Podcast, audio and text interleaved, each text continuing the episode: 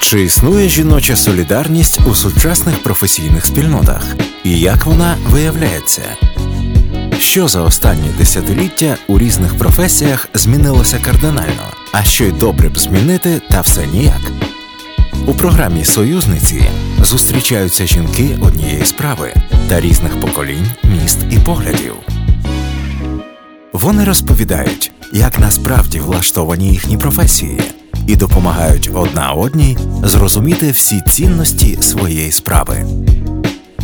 Союзниці авторська програма Ляни Мицько на Urban Space Radio щочетверга о 19 Ви також можете послухати нас у записі на Apple та Google Podcasts. Програма реалізовується за підтримки Агентства США з міжнародного розвитку USAID. Науковиці як почуваються в Україні жінки, які присвятили себе та свій час науці, як досягти успіху та не розчаруватися, і чи можливо вижити та утримувати сім'ю на запропоновану державою зарплатню. Говоримо про це з мікологинею та геологинею. Хто ми у програмі Союзниці на Urban Space Radio. Вікторія Оліферчук, кандидатка біологічних наук, доцентка кафедри екології Національного лісотехнічного університету України, авторка першого в Україні мікоризного препарату, створеного для відновлення порушених ґрунтів, консультантка з органічного ведення господарств. Оксана Петруняк, кандидатка геологічних наук, науковиця Інституту геології та геохімії горючих копалин НАНУ, відділ седиментології провінції горючих копалин, літогемії стебницьких відкладів нижнього міоцену предкарпатського прогину. Е, Окей, значить, перше запитання. Е, скажіть, будь ласка, е, чи взагалі відрізняються українські наукові процеси під час карантину від тих, які відбувалися перед карантином? Чи щось поміняла ситуація, яка зараз відбувається в Україні, на вашу думку? На мою думку, е, ну в нас в університеті я не буду говорити, знаєте, про загальні процеси, бо я цих загальних процесів, напевно, всіх не побачу. Але у нас в вузі якось все дуже спокійно і дуже добре. Тому що, напевне, е, ми мали, у нас є специфіка. У нас є групи студентів, які навчаються, наприклад, е, ця група в з Закарпаття, вся група ну 12-15 чоловік. І викладачі їздять на начитку і на сесії туди до них в Закарпатті. Тобто це діти, які два рази в рік це заочники, два рази в рік. І ми е, вони сюди не приїжджають, тому що там є діти, які е, ну, е, з далеких сіл, і їм важко дібратися навіть до цього коледжа, де ми лекції проводимо. Не те, що там проїхати до Львова, це проблематично все. І тому у нас якась така практика дистанційного навчання, це таке ну не сьогодні сталося, скажімо так. І в мене все дуже просто. Я сьогодні приймала іспит е, дистанційний. Е, кілька тижнів тому ми захист робили дистанційний дипломів якось, ну, якось я якось напрягу не відчула. Можливо, навіть стало більше часу для досліджень, підозрюю. Ні, з часу для досліджень стало не більше, тому що в мене дослідження, я біолог, в мене дослідження в лабораторії. На сьогоднішній день я не можу зайти в лабораторію. Ну як, я туди ходжу, звичайно, і роблю те, що мені треба, але ну це вже не так. Знаєте, це тому що лабораторія ніколи не закривається. Розумієте, якщо є мікроорганізми, ти їх мусиш е, дивитися за ними, ти мусиш в холодильник заглянути, ти мусиш е, щось там. Подивитися взагалі, ти не можеш лишити лабораторію піти, забратися піти. Приходять поспілкуватися до мікроорганізмів. Коротше ну, кажучи, не без вас треба. вони не будуть рости, як вазоночки. Треба, треба. Окей, Оксана, як у тебе справи з наукою зараз? Е, справа в тому, що я м- не викладач. І відповідно, як навчання як такого немає. Мені пощастило, захист моєї дисертації відбувся ще до карантину, тобто на мене карантин в принципі не вплинув. Е, певні якісь напрацювання в мене і так є, тому можливість працювати з дому в холодну пору року, не витрачати час на переїзди, мені навіть було досить досить вигідно така, е, такий спосіб роботи. Тому що, в принципі, Ну, як на мене особисто, це класно, але коли ти вже маєш напрацювання, і коли в тебе гірські породи, які не потребують стільки уваги в лабораторії, тобто, ну, На мене не вплинуло особливо так. Ну, в всякому випадку, е, науку, наука далі триває, зупинок в принципі немає ніяких. Але е, я знаю точно, що пані Вікторія е, має таку власну теорію, яку вона вже кілька разів публікувала в Фейсбуці, е, пов'язана з її дослідженнями і пов'язана з імунітетом. Ви саме через карантин, як я розумію, підняли цю тему ще раз. Про те, що тема ваших досліджень і ваш винахід е, має трошки допомогти. Е, можливо, навіть людству, якщо говорити так епічно, е, з імунітетом і з боротьбою з якимись вірусами. Можете трішки розповісти про це? Е, ну, дивіться. Е... Ми живемо на землі, правда? І всі харчуємося від землі, правда? Все, все, що ми отримуємо, все ви з землі отримуємо. І, на жаль, останні 100 років люди е, так з нею поводяться неграмотно що вони застосовують велику кількість хімічних засобів захисту і догляду за рослинами для того, щоб е, ну, вирощувати собі сільськогосподарську продукцію і нею харчуватися. На жаль, я бачила е, в нашій науці таку одну річ, що наших е, агрономів і наших людей, які працюють в сільському господарстві, не, не, не розуміють, чому Може, так сталося. Може, це тому, що це предмет такий дуже вузький, і це, е, ну, наприклад, мікробіологія. Та, Це дуже вузько. Е, ну, не вчили їх так, як слід. І люди не розуміють, що земля жива. І е, будь-що туди лити, будь-що туди вносити, це ну, не можна. Це впливає на мікрофлору ґрунту. А мікрофлора вона е, створює і родючий шар, тобто вона практично ми за рахунок того, що живе в ґрунті, ми за рахунок того живемо. І виходить так. Ну, В екологіч... Е, в екологічній літературі написано, що забруднення повітря, водойм і ґрунту впливають на довкілля. Але в відсотковому е, відношенні на повітря і на ґрунт 87% впливу це є те, що робиться в ґрунті. І тому е, е, ну, це моя розробка це вже дуже давно, ми вже 20 років цим займаємося. Лісотехнічний університет 20 років тому мав такий проект, він займався залісненням е, е, яворівської, е, яворівських кар'єрів, знаєте, після видобування сірки потім Новороздольською сіркою, потім е, Подорожненським рудинником. Це скрізь місця на Львівщині, де видобувала сірка. І що у нас виходило? Значить, Ми е, заліснювали ці кар'єри.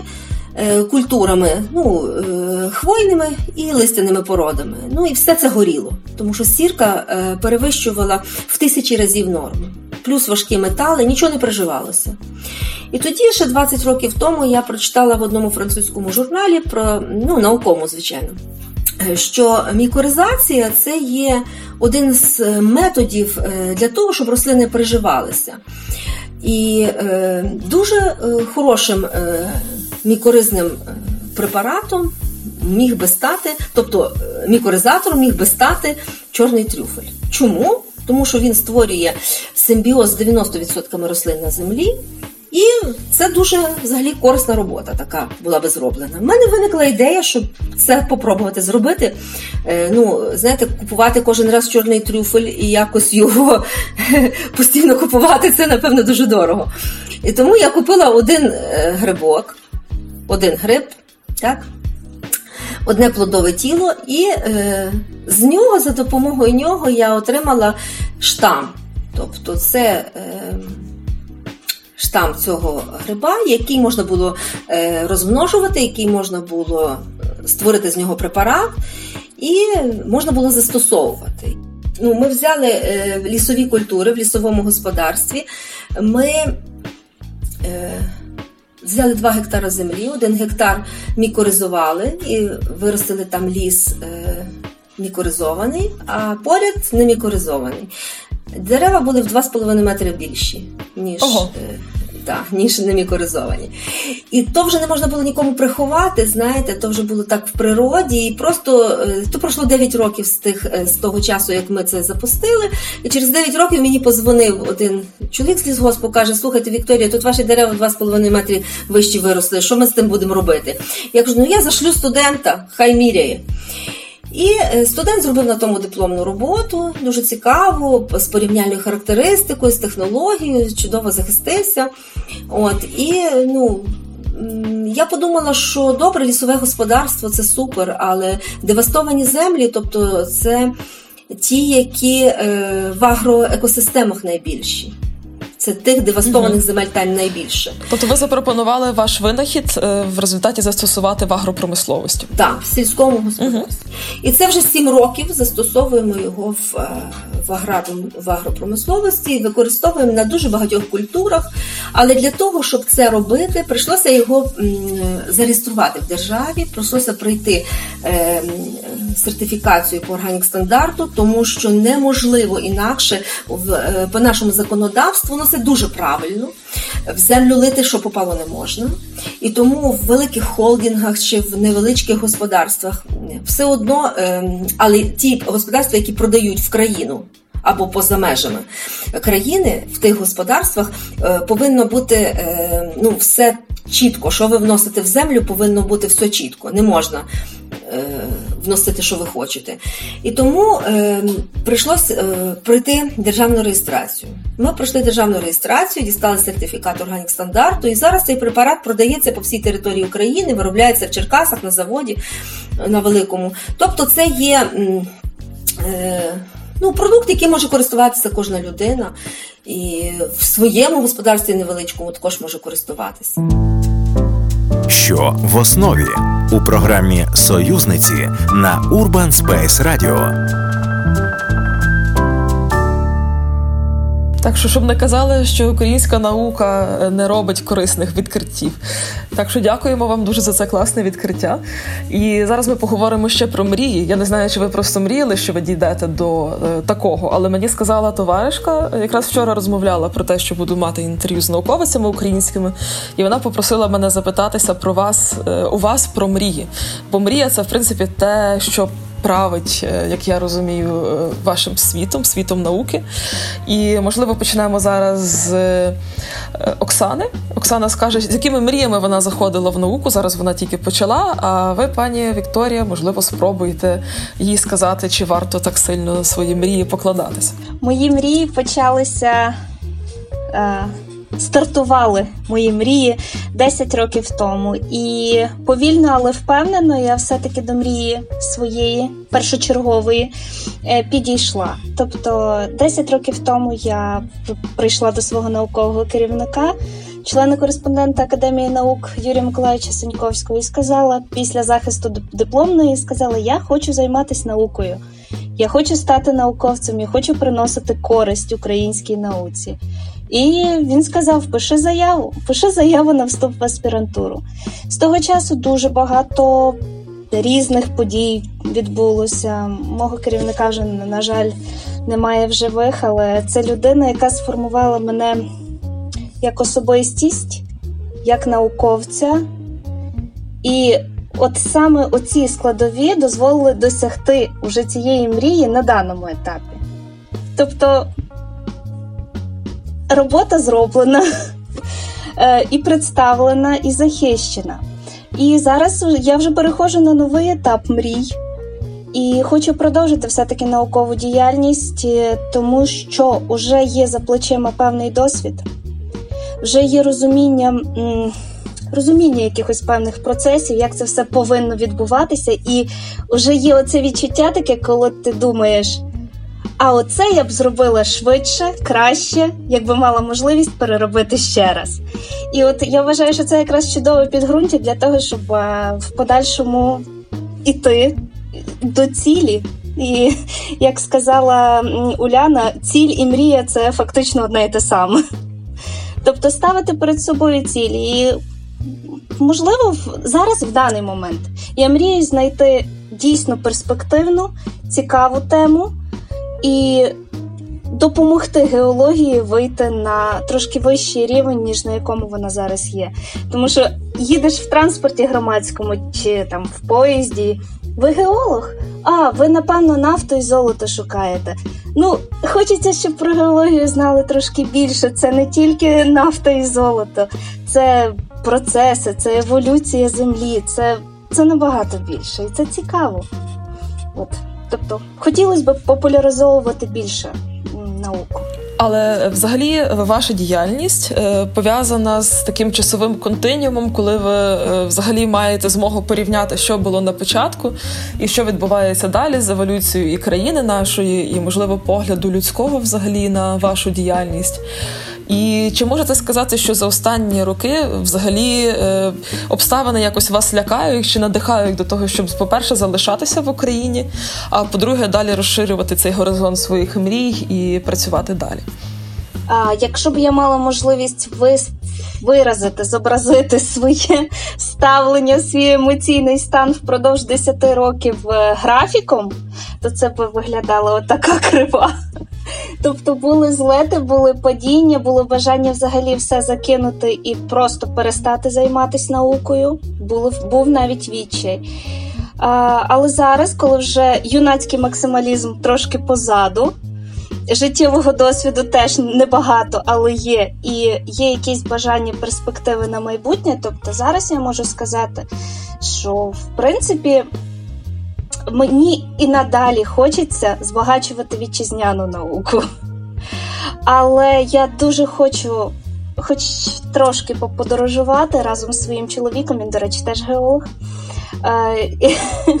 Поподорожувати трошечки по світу, знайомитися з геологією інших країн, інших материків, морською геологією, е, тобто набратися все-таки досвіду не тільки теоретичного, а й практичного. Пане Вікторія, може у вас є е, якийсь е, ключик золотий, як не розчаруватися в е, вітчизняній науці?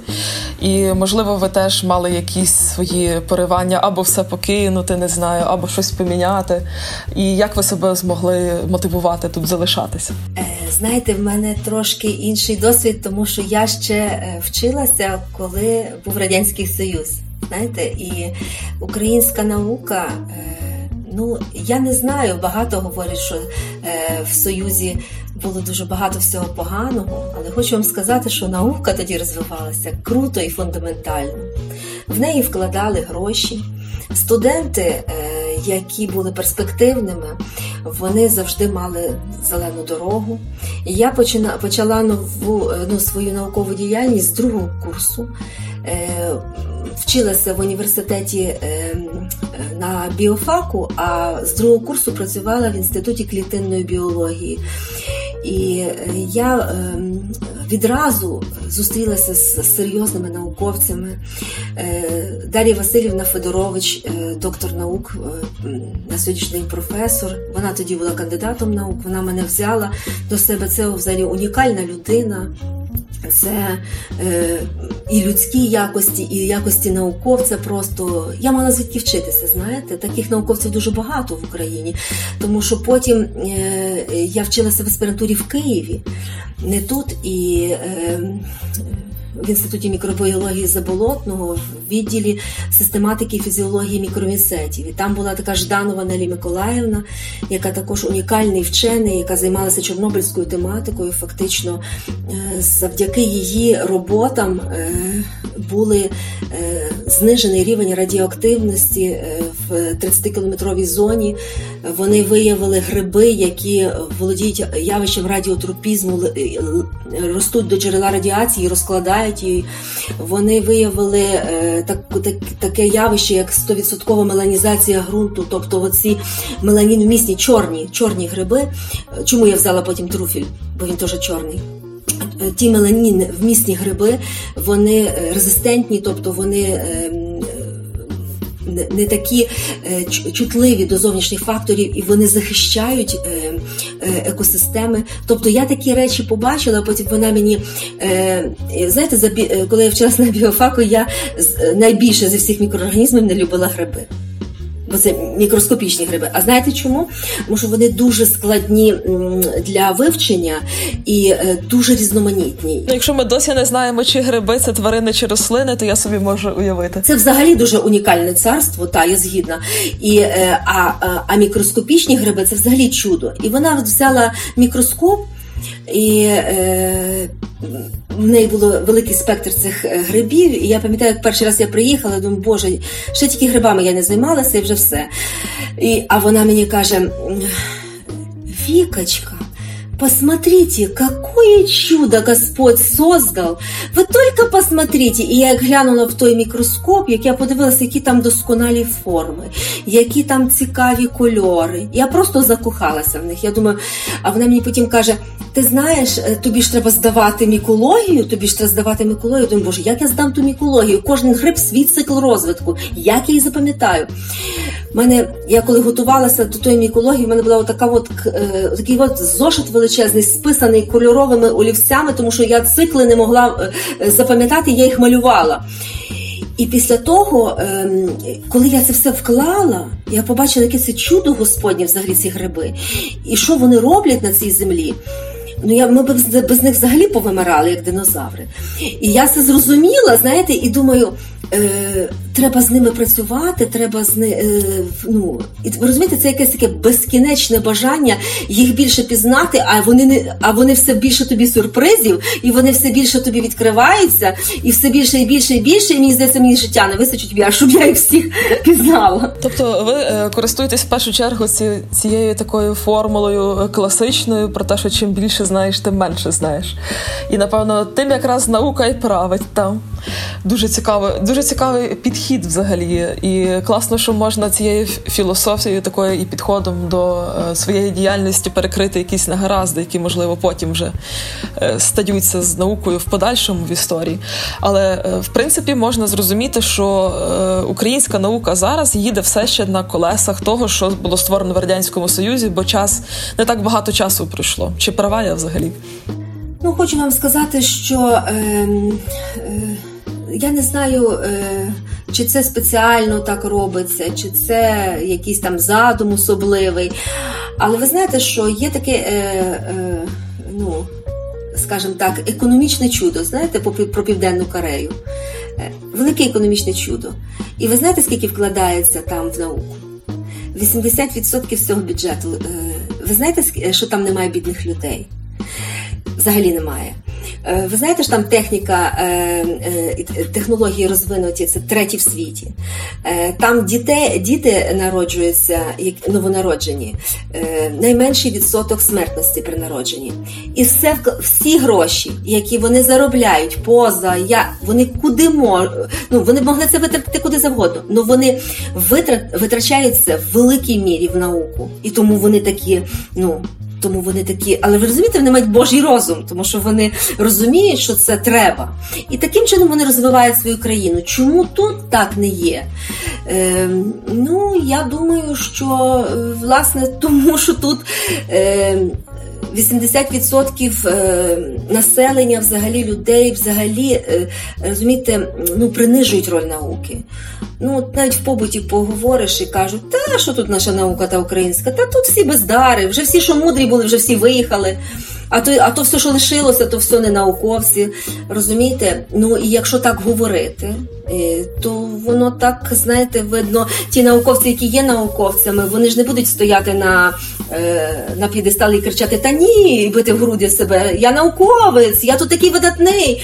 Ні, ніхто так не буде робити. Людина собі тихенько в своїй лабораторії буде працювати, сама діставати задоволення, буде виробляти якийсь продукт, щоб людям було добре, але кричати не буде. Це треба, щоб хтось кричав, що нам потрібна наука. Нам потрібна наука, нам треба в неї вкладати, нам треба чим більше її розвивати. Ну.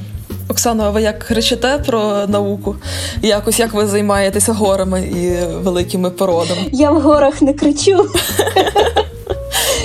Але е, я слідкую за новинами нашої вітчизняної науки в соцмережах, ну тобто з таких трастових джерел е, черпаю інформацію, і бачу, що все одно єдиний висновок, який я можу зробити, наша наука теперішня, от сучасна в даний момент, вона тримається на ентузіазмі. Е, наука для я розмовляла з своїм знайомим. Він е, на біологічному факультеті, до речі, теж навчався. Питаю, кажу: Денис, а ти будеш дисертацію захищати?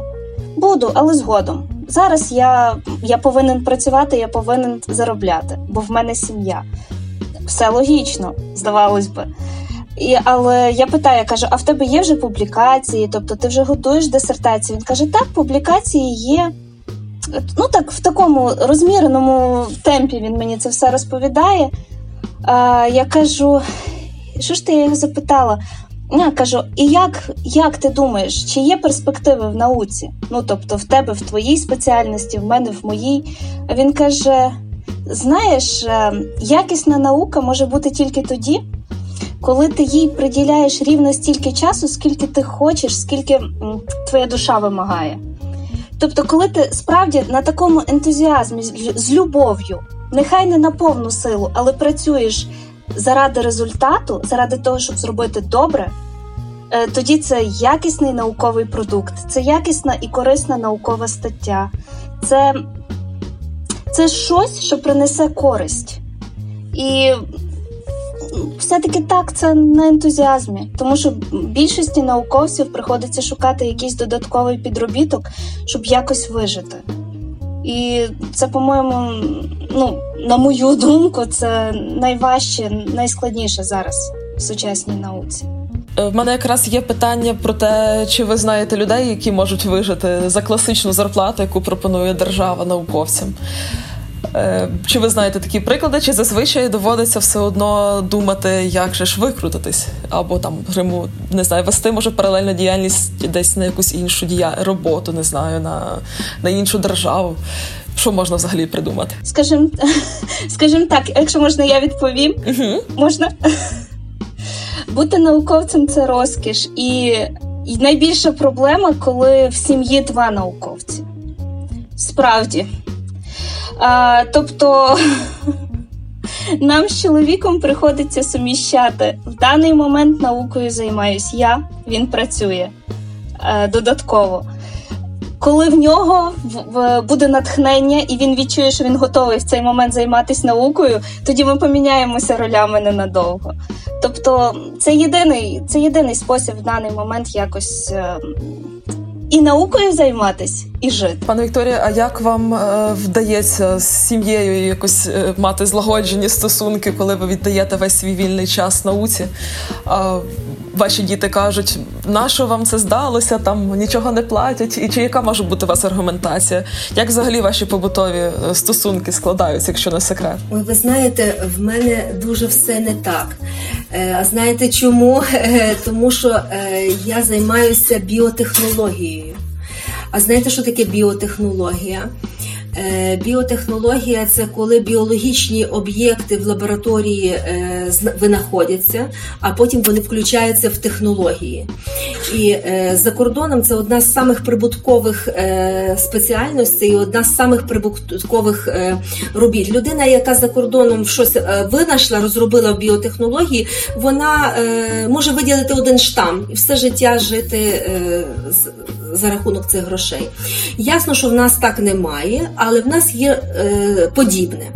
Е, Оскільки е, я розробила цей штам і змогла зробити його комерційним, тобто його ну, у нас навіть поділення робота з чоловіком. От я займаюся консультаціями тільки, а він займається продажем цього препарату і займається оформленням всіх документів, тому що люди не просто купують препарат, вони хочуть технології. І, і тому виходить так, в мене це унікальний випадок. Це взагалі е, унікальний випадок. Це е, я думаю, що я просто якась е, хороша карма. Бога улюблениця чи що. Е, тому що е, щоб людина зі своєї науки отримувала прибуток, е, це, це повинно так бути у всіх. Розумієте, в мене так вийшло, що я можу зі своєї науки, ем, розвиваючи науку, постійно щось придумуючи, е, я ще з цього отримую гроші. Ем, і тому, е, правда, е, до цього дійшов дійшла не я. Знаєте, науковці вони такі люди. Вони е, ну зовсім не комерційні і зовсім не вміють е, е, вигоду з чогось мати. Знаєте, вони такі, знаєте, в лабораторії сидять, там щось там роблять, як художники або музиканти. І треба власне таку людину, яка би була ну якось розуміла, що що з цього можна щось зробити. В мене чоловік взагалі не ну, мене чоловік лікар стоматолог. Але він все своє життя працював як е, е, ну, приватник. Тобто в нього є оця е, комерційна жилка. Він розуміє, що таке ФОП, він таки розуміє, що це все робиться. І він, в принципі, просто свій досвід, який він мав, він просто переніс на цей бізнес і зробив з цього бізнес. Він з мого винаходу зробив бізнес. І все. Просто е, ну так так у мене вийшло. Я е, знаєте, що маю? Я маю дуже серйозний аргумент для молодих людей. Тому що коли до мене приходять аспіранти чи студенти, я зараз їм говорю, значить так, з науки можна мати гроші. Не треба тікати, не треба е, не треба нікуди виїжджати. Треба просто розвинутися. Я кажу, я віддаю задурно задурно просто кажу, без всяких грошей. Свої ідеї. Е, я навчу вас робити то, я навчу вас робити то. І я постійно е, піднімаю мову для того, щоб їх навчити і щоб вони могли також реалізуватися. І ем, я так думаю, що якщо би таких е, е, так піднімати науку з середини, розумієте, і якби це побільше людей могло зробити, то ми би могли таким чином взагалі підняти нашу молодь, щоб вона не опускала руки і не казала: От тут треба виїхати звідси, тут нема що робити, тут нема, тут є що робити, тут дуже багато є що робити, тут дуже цікаво, багато багато роботи тут є, але треба е, е, ну. Треба якось так зібратися і е, прикласти зусилля, щоб е, розвинутися так, щоб можна було з неї мати прибуток. Знаєте, просто щоб людина могла. Е, Ну, скрізь в світі наука комерційна з одного боку, так, але з іншого боку, держава дбає про експеримент. Мені здається, то ви ж самі знаєте, що наука не завжди має 100% гарантії успіху.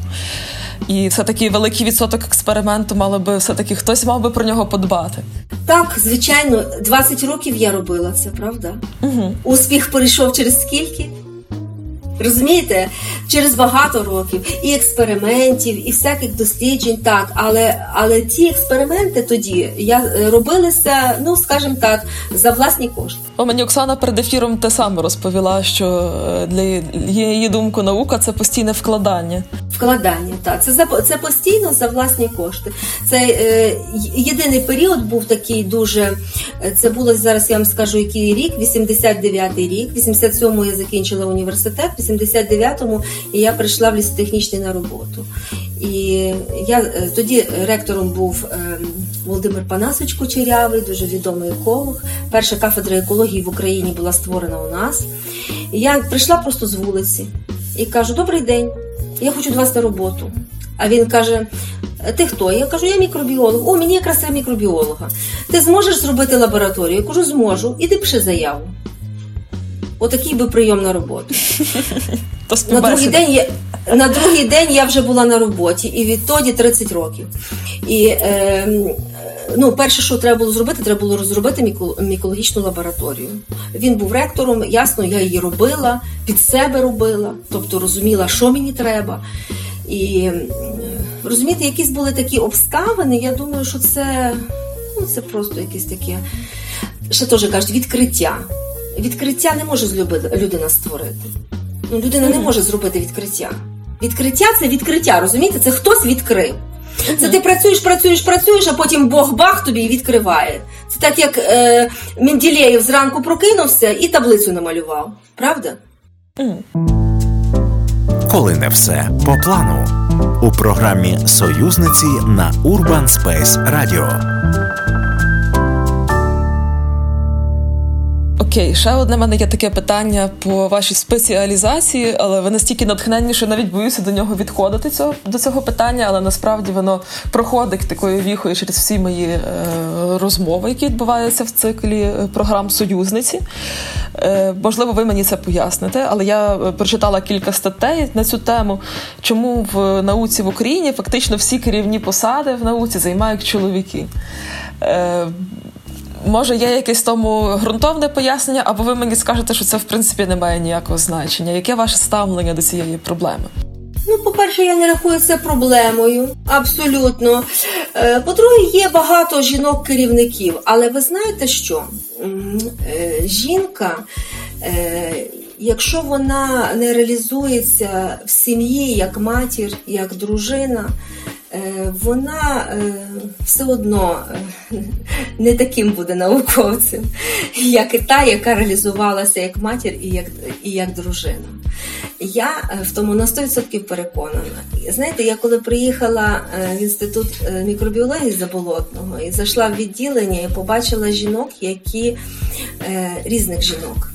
Одні жінки вони були заміжні, мали дітей, і вони були на диво дуже успішними в науці.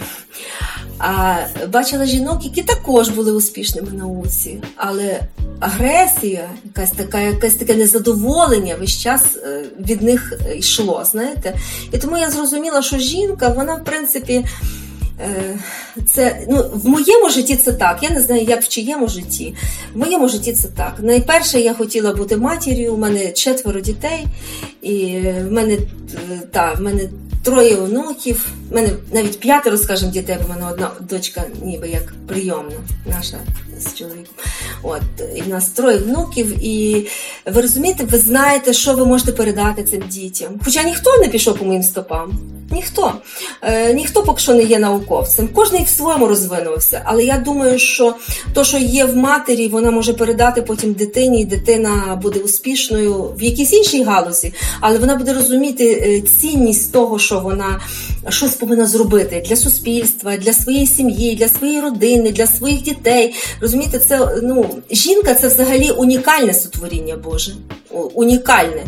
Е, не таке, е, Я я нічим не применшую чоловіка. Чоловік е, має свою свою роль, жінка має свою, але жінка унікальна. Просто в її різних таких напрямках, які вона може осягнути.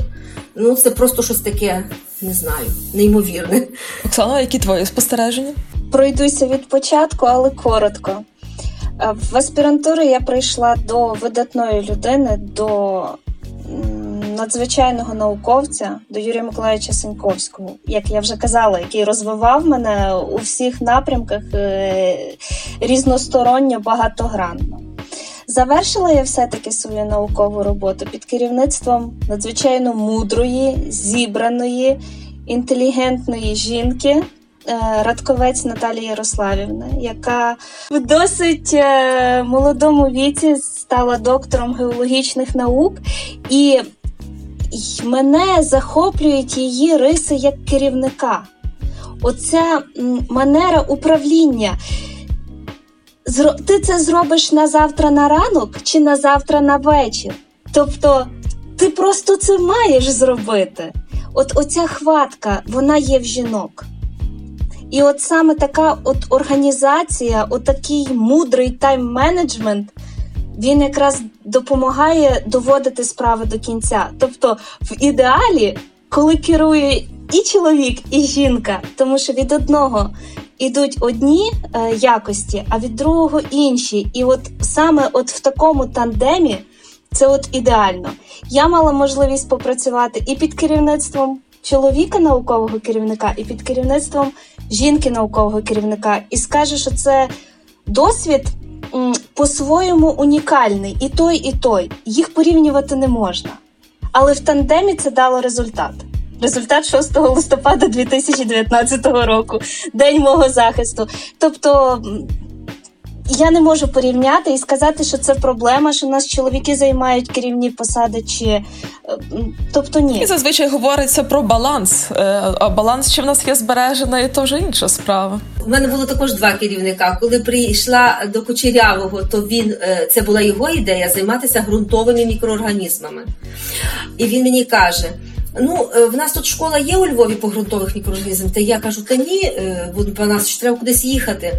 А тоді ще був Союз, а він каже, «Ну, куди будеш їхати? Я кажу, ну давайте кудись поближче, в Київ.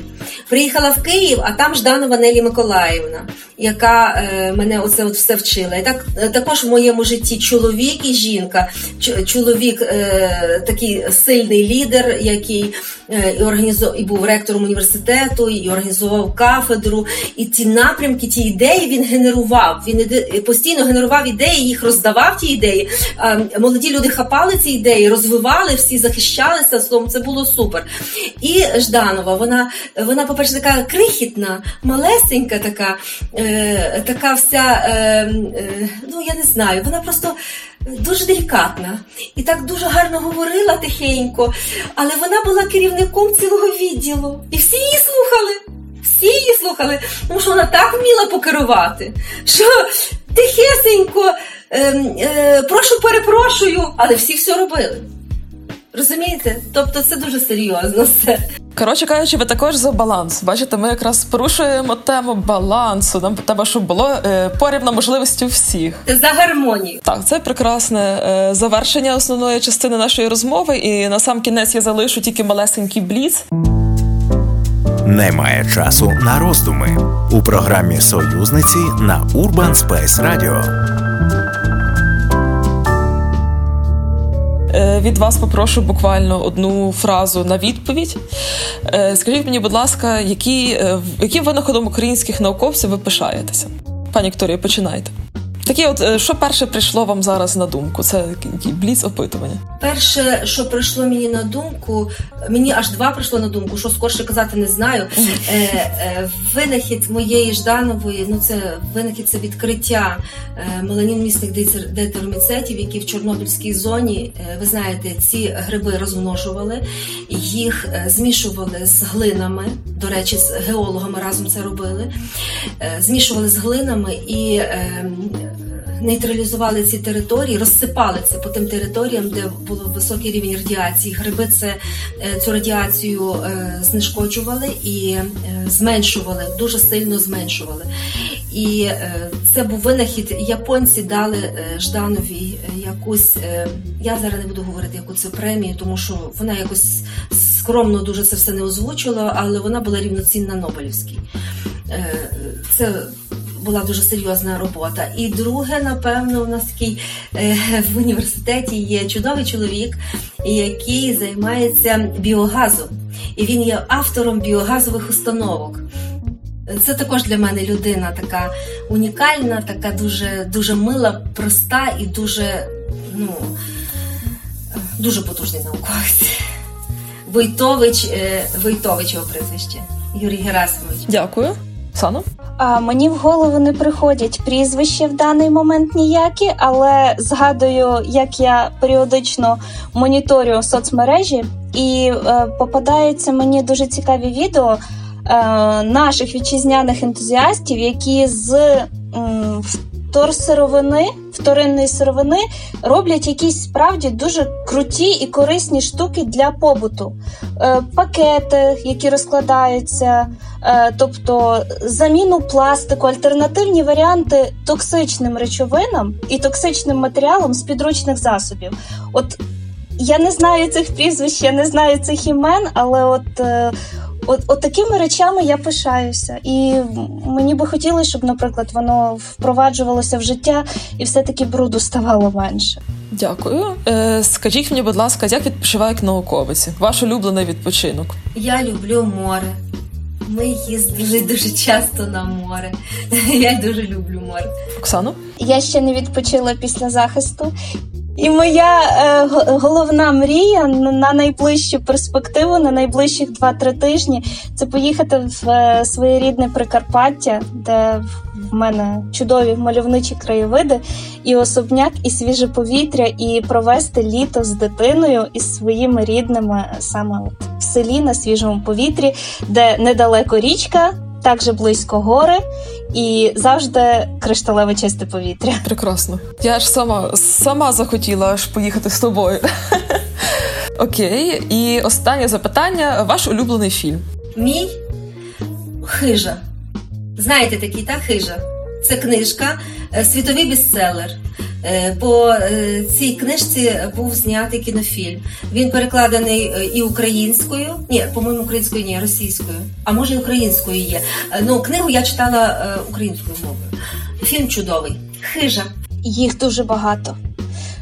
Під кожен різний настрій, під е, день тижня, місяця, рік, року я не знаю.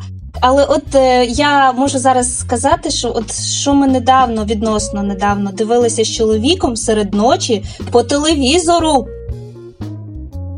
Лісову казку Лесі Українки екранізацію. І я її переглядала вже, напевно, разів п'ять, і вона от чимось мене заворожує. Я ще не розібралася чим, але але це класно. Магія. Можливо. Але от саме фільмів так, їх дуже багато. Тобто улюбленого конкретно одного ще нема. Е, Дівчата, дуже дякую вам за розмову. Дуже натхненно. Я знову якимись свіжими силами повірила в українську науку. Якщо все може бути так нормально, бо зазвичай описують якісь трагічні картини. Ви описали е, досить позитивно. Сподіваюся, що цей союз в нас здався. Рада, що ви познайомилися, маєте спільних знайомих, спільні цілі, і сподіваюся, швидко почуємося в ефірі десь наступного разу. Дуже дякую. Рада знайомству. Я також, Оксаночко, дуже рада. З вами була програма Союзниці Ляна Мицько і мої гості Вікторія Оліферчук і Оксана Петруняк. Все, всім папа, дякую. Ви також можете послухати нас у записі на Apple та Google Podcasts. Програма реалізовується за підтримки Агентства США з міжнародного розвитку USAID. Чи існує сестринство та взаємодопомога серед працівниць кіно, книгарень, лабораторій чи дипломатичних місій? У програмі Союзниці Ляна Мицько та її героїні розбираються, що правда і неправда в наших уявленнях про жінок різного фаху, а ще з'ясовують, чому жіноча солідарність важлива, що змінилося в різних професіях за останні роки, чи в усіх професійних колах жінкам комфортно. Союзниці широка боротьба проти вузьких стереотипів щочетверга о 19 на Urban Space Radio.